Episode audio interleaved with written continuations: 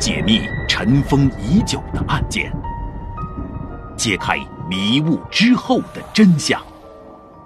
欢迎收听《尘封的真相》，解密尘封已久的案件，揭开迷雾之后的真相。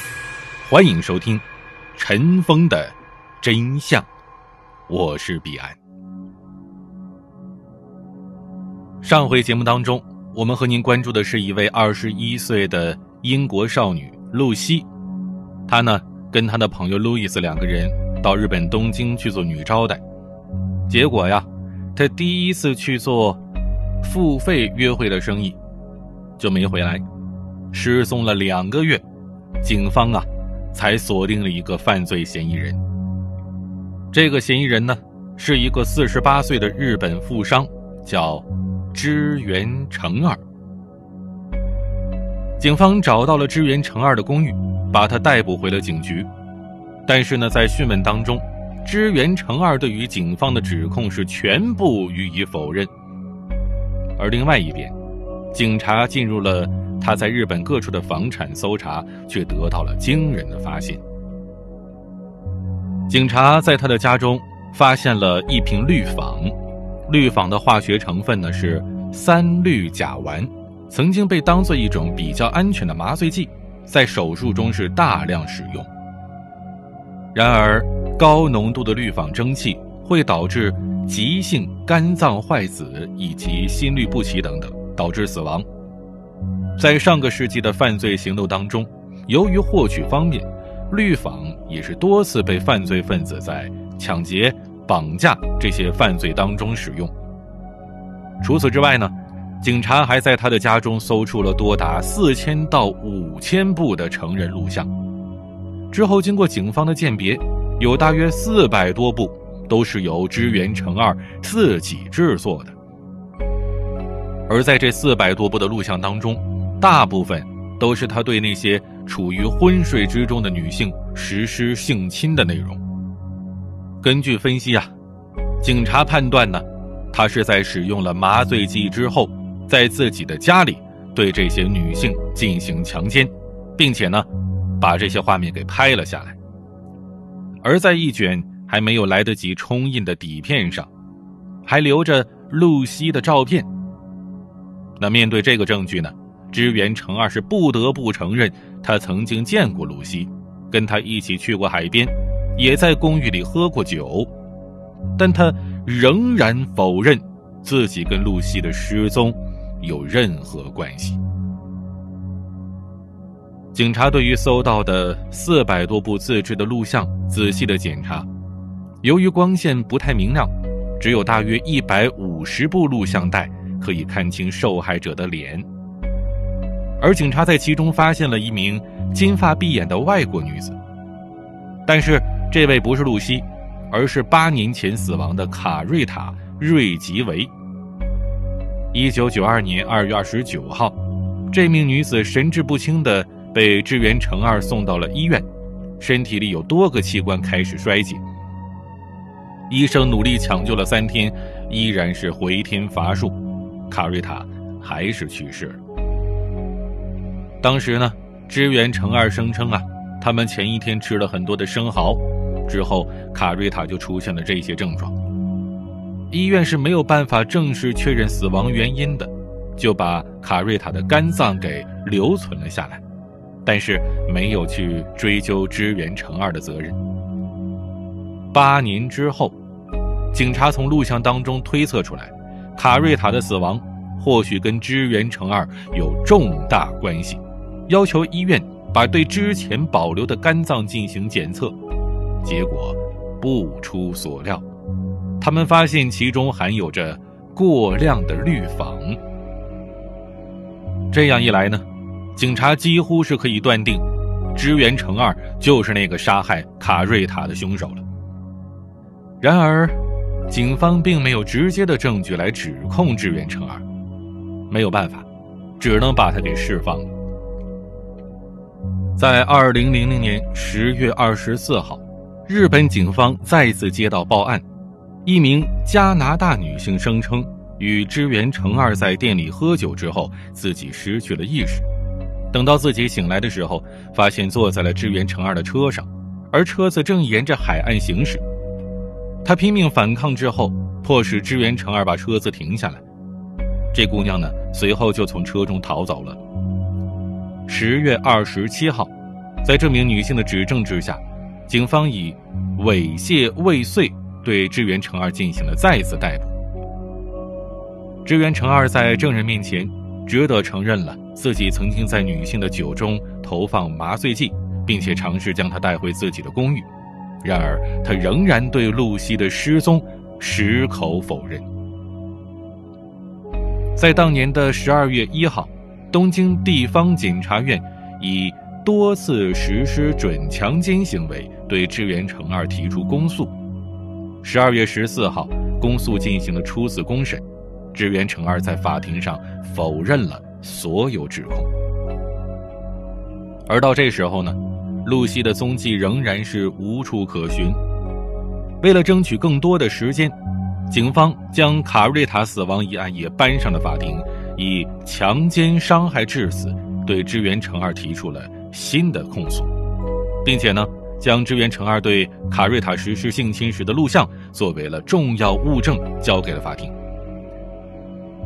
但是，面对这样的指控，支援成二表现得异常冷静。他只承认对卡瑞塔实施了性行为，但不承认对他进行了麻醉，更不承认性行为是在卡瑞塔被麻醉的状态下进行的。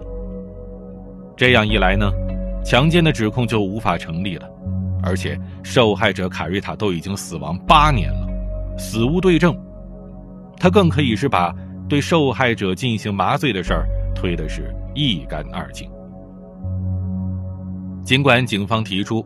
导致卡瑞塔死亡的药物成分，和从支援成二家起获的药物成分是完全一致的，但是支援成二仍然坚持说自己没有强制，也没有哄骗卡瑞塔服下这些药物，即使他体内检出了这些成分，也无法证明自己投毒。庭审的争论似乎也是陷入了死胡同。然而，两个月过去，事件突然出现了转机。二零零一年二月九号，警方接到了一个匿名电话，要求警方搜查三浦市的海岸地区，尤其是海边的洞穴。警方迅速出动，经过了几个小时的搜寻，在海岸边果然是发现了一个容人弯腰进去的洞穴，而在洞穴入口三米处的地面上。有着泥土曾经被人翻动的痕迹。警方对这个地点进行了挖掘，结果从地面下挖出了一个浴缸，而在浴缸当中呢，有着一具已经遭到分尸的外国女性遗体。通过身体的特征对比，这具遗体被鉴定为失踪长达七个多月的露西·布莱克曼。而尸体被用电锯进行了粗糙的分尸，切成了大小不一的八块。警方从支援成二公司的一处仓库起获了电锯、水泥等等的物品，也从支援成二公司的账簿当中找到了七月二号购买大量干冰的单据，而他的公司的业务当中根本就不存在使用干冰的情况。警方把这些崭新的证据提交给法庭，而且提出，支援成二在二零零零年七月一号间，把露西给杀害之后，为了防止尸体腐烂产生气味，于是购出了干冰进行冷藏。而由于尸体搬运困难，支援成二使用了电锯进行分尸，并且用水泥封入浴缸，随后呢，将其运到海边掩埋。再之后。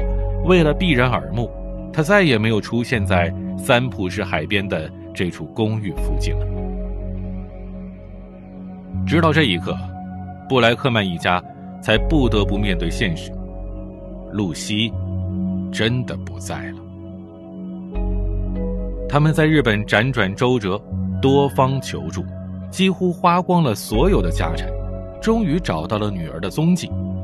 然而，警方仍然无法对支援成二提出谋杀指控，由于尸体已经被掩埋太久，所有的线索都已经不可查了，甚至连死因都无法判断。而他们所获得的其他所有的线索都属于间接证据，志源成二在法庭上也可以一一驳斥。而事实上，他也是这么做的。法庭上，志源成二声称，七月初的时候，他因为自己的狗突然死了，为了保存遗体才购入了干冰。至于水泥呢，是他的一个生意伙伴提出来，暂时存放在他的仓库里的。而之所以长期没有出现在三浦的公寓，是因为他的业务繁忙，所以住在了交通更方便的其他的地方。二零零一年，支援成二被指控有八项强奸罪名，以及谋杀卡瑞塔和谋杀并分尸露西布莱克曼。由于他在法庭上对于所有的罪名都是抗辩无罪，又缺乏直接的证据定罪，法院将本案的庭审日期定在了二零零三年。两年之后，二零零三年的十一月，露西的家人终于等来了开庭之日。然而，审判期间，支援成二的律师利用间接证据这一点是极力的辩解，称大家根本不知道真实的案发情况如何，不能仅凭推测就给支援成二定罪。在两年的等待之后，露西的家人已经疲惫不堪了。在采访当中，他们这样说道。很多人问我，那是一种什么样的感觉？我只觉得是如此的不真实。我们简直就像电视剧里的临时演员。我愤怒吗？不，我并不愤怒。我想拿把刀冲过去杀了他们？我也不想。我整个人都被缠在一种奇怪的感觉。案件开审之后，法院每个月只听证一次。这一案是整整审了四年，旷日持久的审判过程对于露西的家人来说是极大的折磨。二零零七年四月二十四号，法庭作出了判决，当时五十五岁的支援成二被判八项强奸罪名成立，以及谋杀卡瑞塔罪名成立。然而，在关于露西的谋杀和分尸指控上，他被判无罪。露西的家人是无法接受这个结果。当即就进行了再次上诉。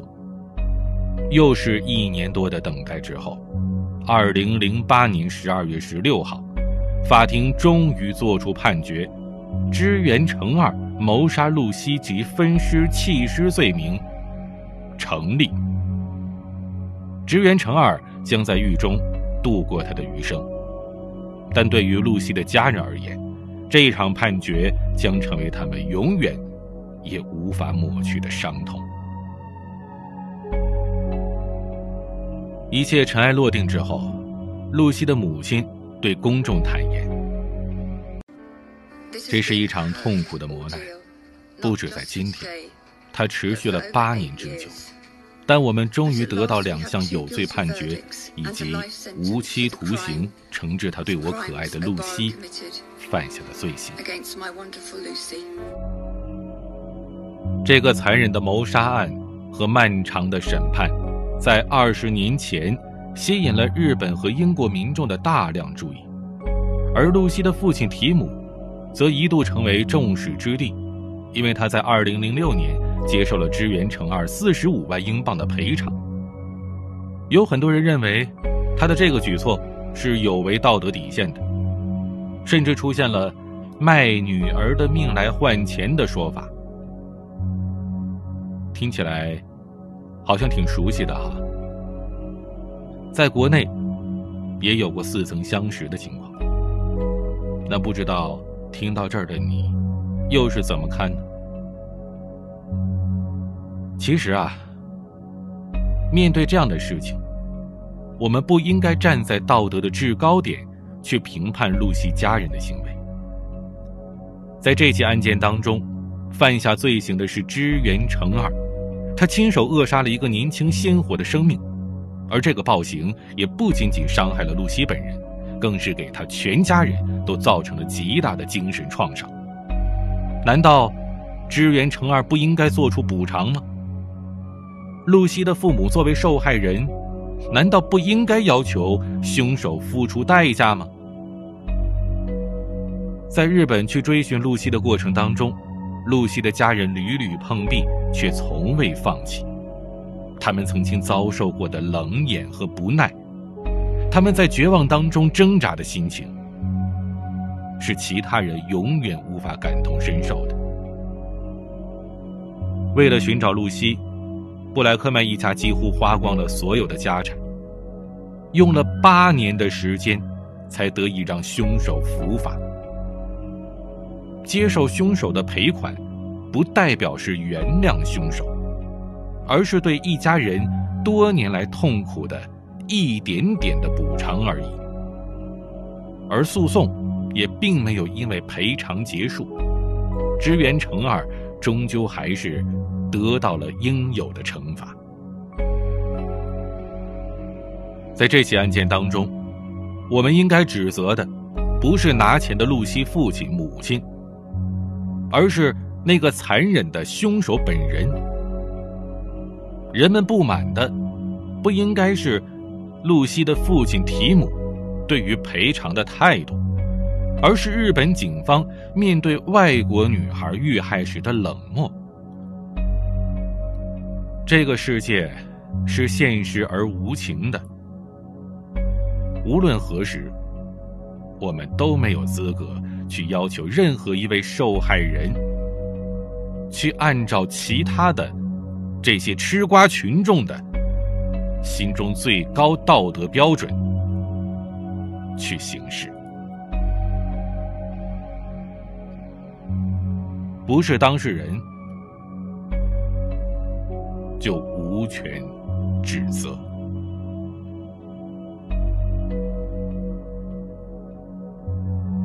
好，本期英国少女东京惨遭分尸案就为您梳理到这儿，